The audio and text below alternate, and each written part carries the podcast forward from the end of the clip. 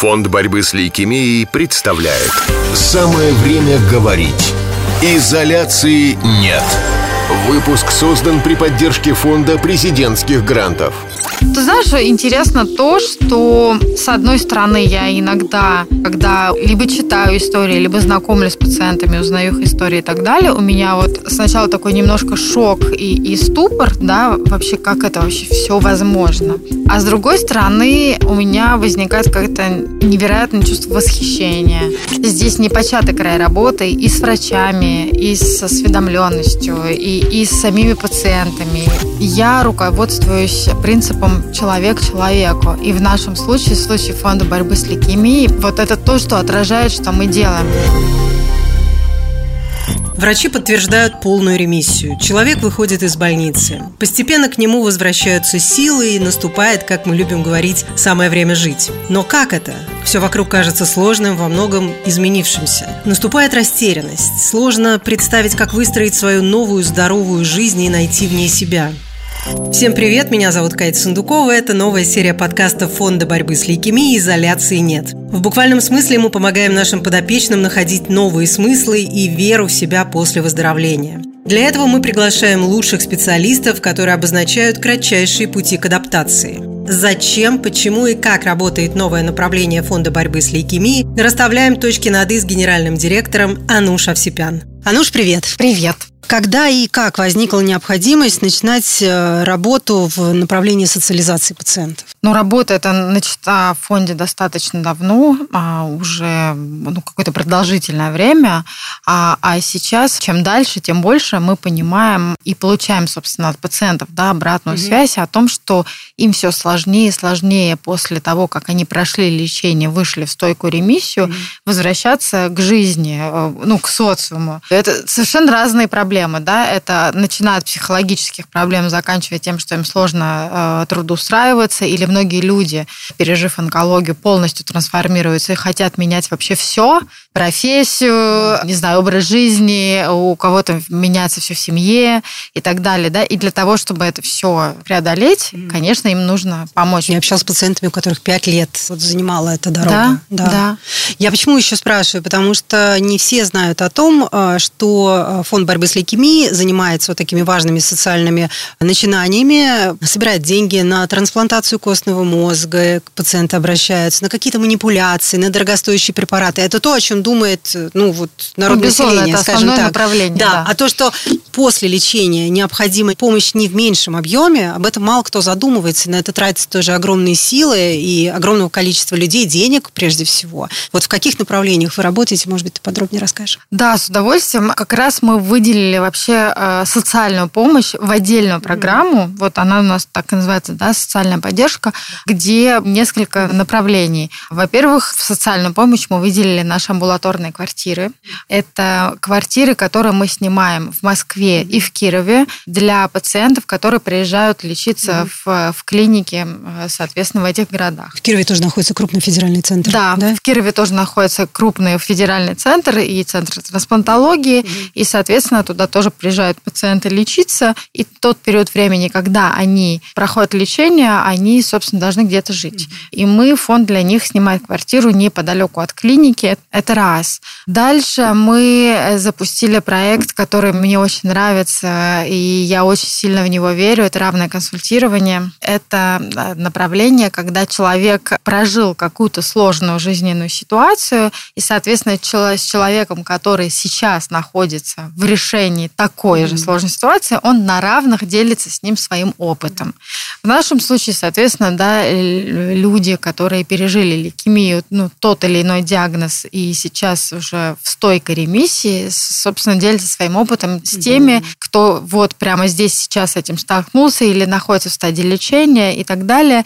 И здесь это, на самом деле, очень крутая поддержка. То есть это не психологическая поддержка, хотя она тоже, да, когда один другому говорит, говорит как бы, эй, чувак, посмотри на меня, я выжил, все классно, в этом моменте я себя чувствовал так, здесь там, не знаю, я ел то, и все нормально, не бойся, мы вместе, мы сообщество.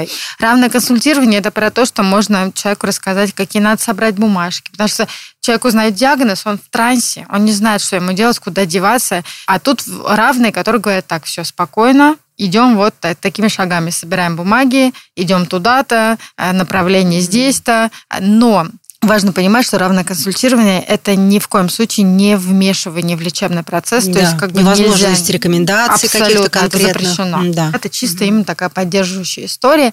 И она очень важная, очень нужная. А, вообще в России, к сожалению, равное консультирование не так развито, как хотелось конечно, бы. Конечно, да. А, я вообще, знаешь, вот когда вхожу да, вот в эту тему онкогематологии, а, я понимаю, что насколько важно комплексное лечение. То есть одно дело, когда медицинское лечение человек проходит, но в комплексе mm-hmm. должна быть психологическая поддержка, равное консультирование, все реабилитационные моменты, манипуляции и У так нас далее. Это, слушай, это самая слабая история, к сожалению. Да. Все, что после, это вот вообще до свидания, никого да. не интересует, дверь да, закрылась. К сожалению.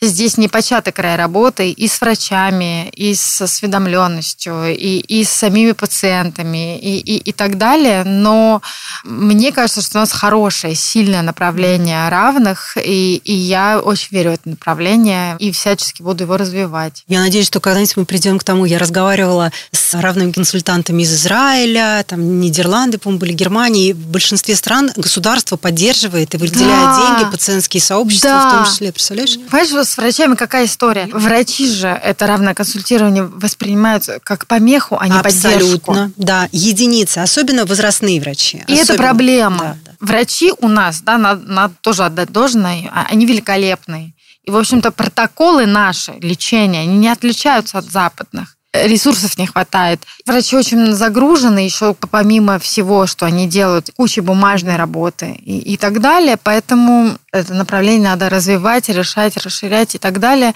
И я надеюсь, что мы будем это серьезно двигать. Вот. Следующее направление тоже в, этой же, в этом же комплексе да, социальных услуг. Это, а, ну, известно, это психологическая поддержка, соответственно, пациентов и их родственников. Тут не буду много говорить. Это направление есть. Мы его тоже планируем, в общем-то, развивать. И э, иногда даже не поймешь, да, кому нужна больше поддержка, самому пациенту или родственникам. Все пора по-разному. И тоже, знаешь, так интересно, тут у нас был случай, мальчик молодой, нормальная очень семья. То есть нету такого, что, знаешь, какие-то склоки, кто-то кого-то бросает. Все, все хорошо у них в семье, но когда человек заболевает, а мать пытается вот просто окружить его такой овер любовью, mm-hmm. что тот уже говорит, да, не хочу ничего лечиться, не хочу. Тоже, да, тоже, когда и перегибаем, тоже понятно, и тоже нужно конечно. помогать. Да. То есть кейсов много, да. и помогать нужно.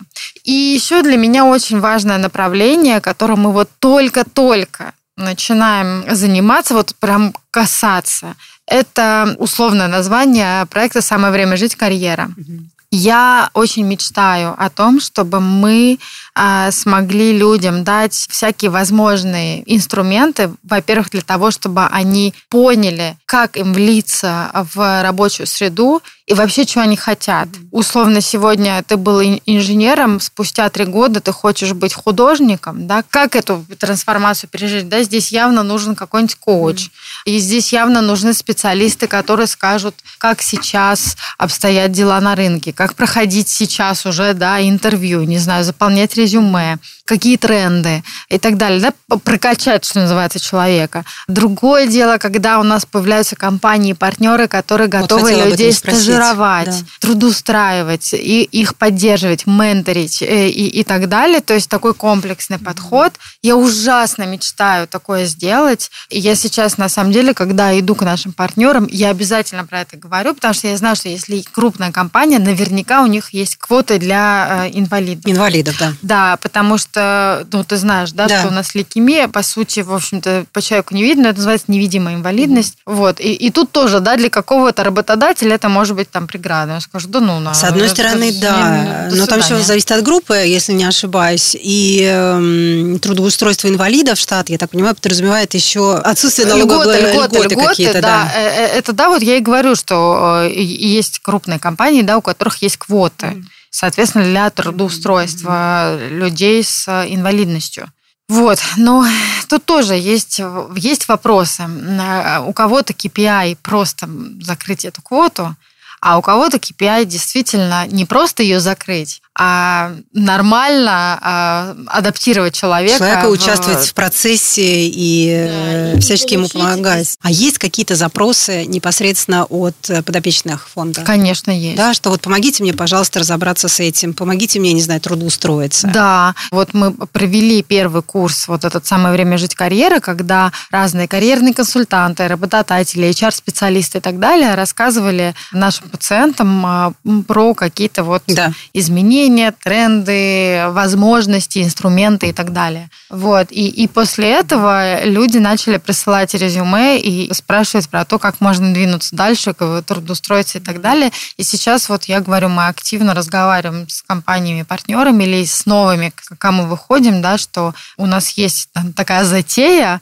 Вот. Для меня сейчас это чисто такая авантюра, но ты знаешь, вот у меня всегда так. У меня сначала на уровне идеи авантюра, а потом это выливается какой-нибудь большой бомбический проект. Да, да. И я прям очень хочу такое сделать. А скажи честно, как они реагируют? Я имею в виду компании, представители, какие-то боссы. Ты знаешь, на самом деле Не более-менее адекватно. М-м. И мне кажется, что это может быть интересным. То есть, наверное, то, как будешь продавать слоника, то это про это. Не, ну кому вот действительно надо просто закрыть KPI. А есть те, которым это, да, это KPI, но при этом они хотят еще крутоту сделать. Фонд борьбы с лейкемией представляет Самое время говорить Изоляции нет Я хочу отдельно нашей аудитории напомнить о том, что мы пишем этот подкаст э, вместе с Ануш в рамках проекта э, «Изоляции нет», то есть ее действительно нет. Мы делаем все, фонд делает все для того, чтобы максимально безболезненно выйти из ремиссии э, в реальную жизнь, но я также хочу обратить внимание, в рамках этих подкастов участие принимают и HR-специалисты, и психологи, и коучи, и многие другие, кто, я так понимаю, также будут широко представлены на большом форуме, который 27 июля делает фонд борьбы с 28-го. лейкемией. 28 28 да, Sorry. безусловно, да. То есть там будет представлено это во всем многообразии, я так понимаю, это будут большие сессии, Да, и, и врачи тоже там И будут. врачи, Да. и HR-специалисты, Да. и коучи. А как сами пациенты относятся к таким инициативам? Ну, есть же какие-то, я не знаю, отзывы хвалебные, благодарят. Да, Это женщины в основном. Мне все интересно просто. смотри, э, мне присылали отзывы вот по п- первому вот этому да, э, курсу по карьере. Они все восторженные. И действительно, знаешь, так интересно, что когда, например, в эфире спрашиваешь, э, отвечают в основном женщины, Да. а когда пишут отзывы, уже пишут все, и женщины, и мужчины. Ну что, они пишут про то, что а, когда все поменялось, да, и у них в голове все поменялось, и, и ценностно, и, и карьерно, и они больше не хотят возвращаться, например, Да. в компанию, в которой они раньше работали, или вообще сферу деятельности и так далее. И люди не понимают, во-первых, как им пережить эту трансформацию. И тут они благодарили, что как раз у нас на курсе были коучи, которые им рассказывали, что, во-первых, это нормально, что вы переживаете эту трансформацию. Во-вторых, э, очень важно, что а, они поняли, да, вот в этом поиске себя, от чего отталкиваться какие самому себе задавать вопросы. И вот это вот все им очень помогло понять, чего же они хотят с профессиональной точки зрения или там с точки зрения там своего личностного развития, да. И отклики, в общем, очень-очень такие положительные. А ведется какой-то подсчет, я не знаю, ну так вот, как сколько собрано средств, скольким людям удалось помочь э, трудоустроиться, или пока что этого нет? А мы просто пока еще не запустили вообще трудоустройство. То есть у нас просто прошел вот такой вот курс, когда когда мы вот людям рассказывали, что как, вот как проходить эти трансформации, как трудоустраиваться туда-сюда и так далее. HR-специалисты рассказывали про какие-то там тренды и так далее, и так далее.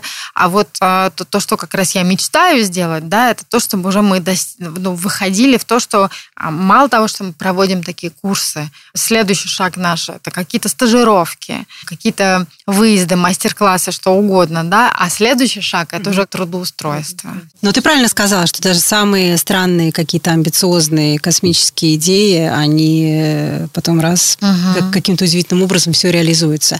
Я хотела бы сделать в дальнейшем, конечно, отдельную программу о твоем большом опыте работы в благотворительной сфере в России. Ну, просто потому что это очень интересно, и люди, по сути, ничего об этом не знают. Для кого-то фонды – это не пойми, что варье, и куда мы свои деньги отправим. До сих пор я это До слышу, сих пор, сколько, да, да, да, да парадоксально.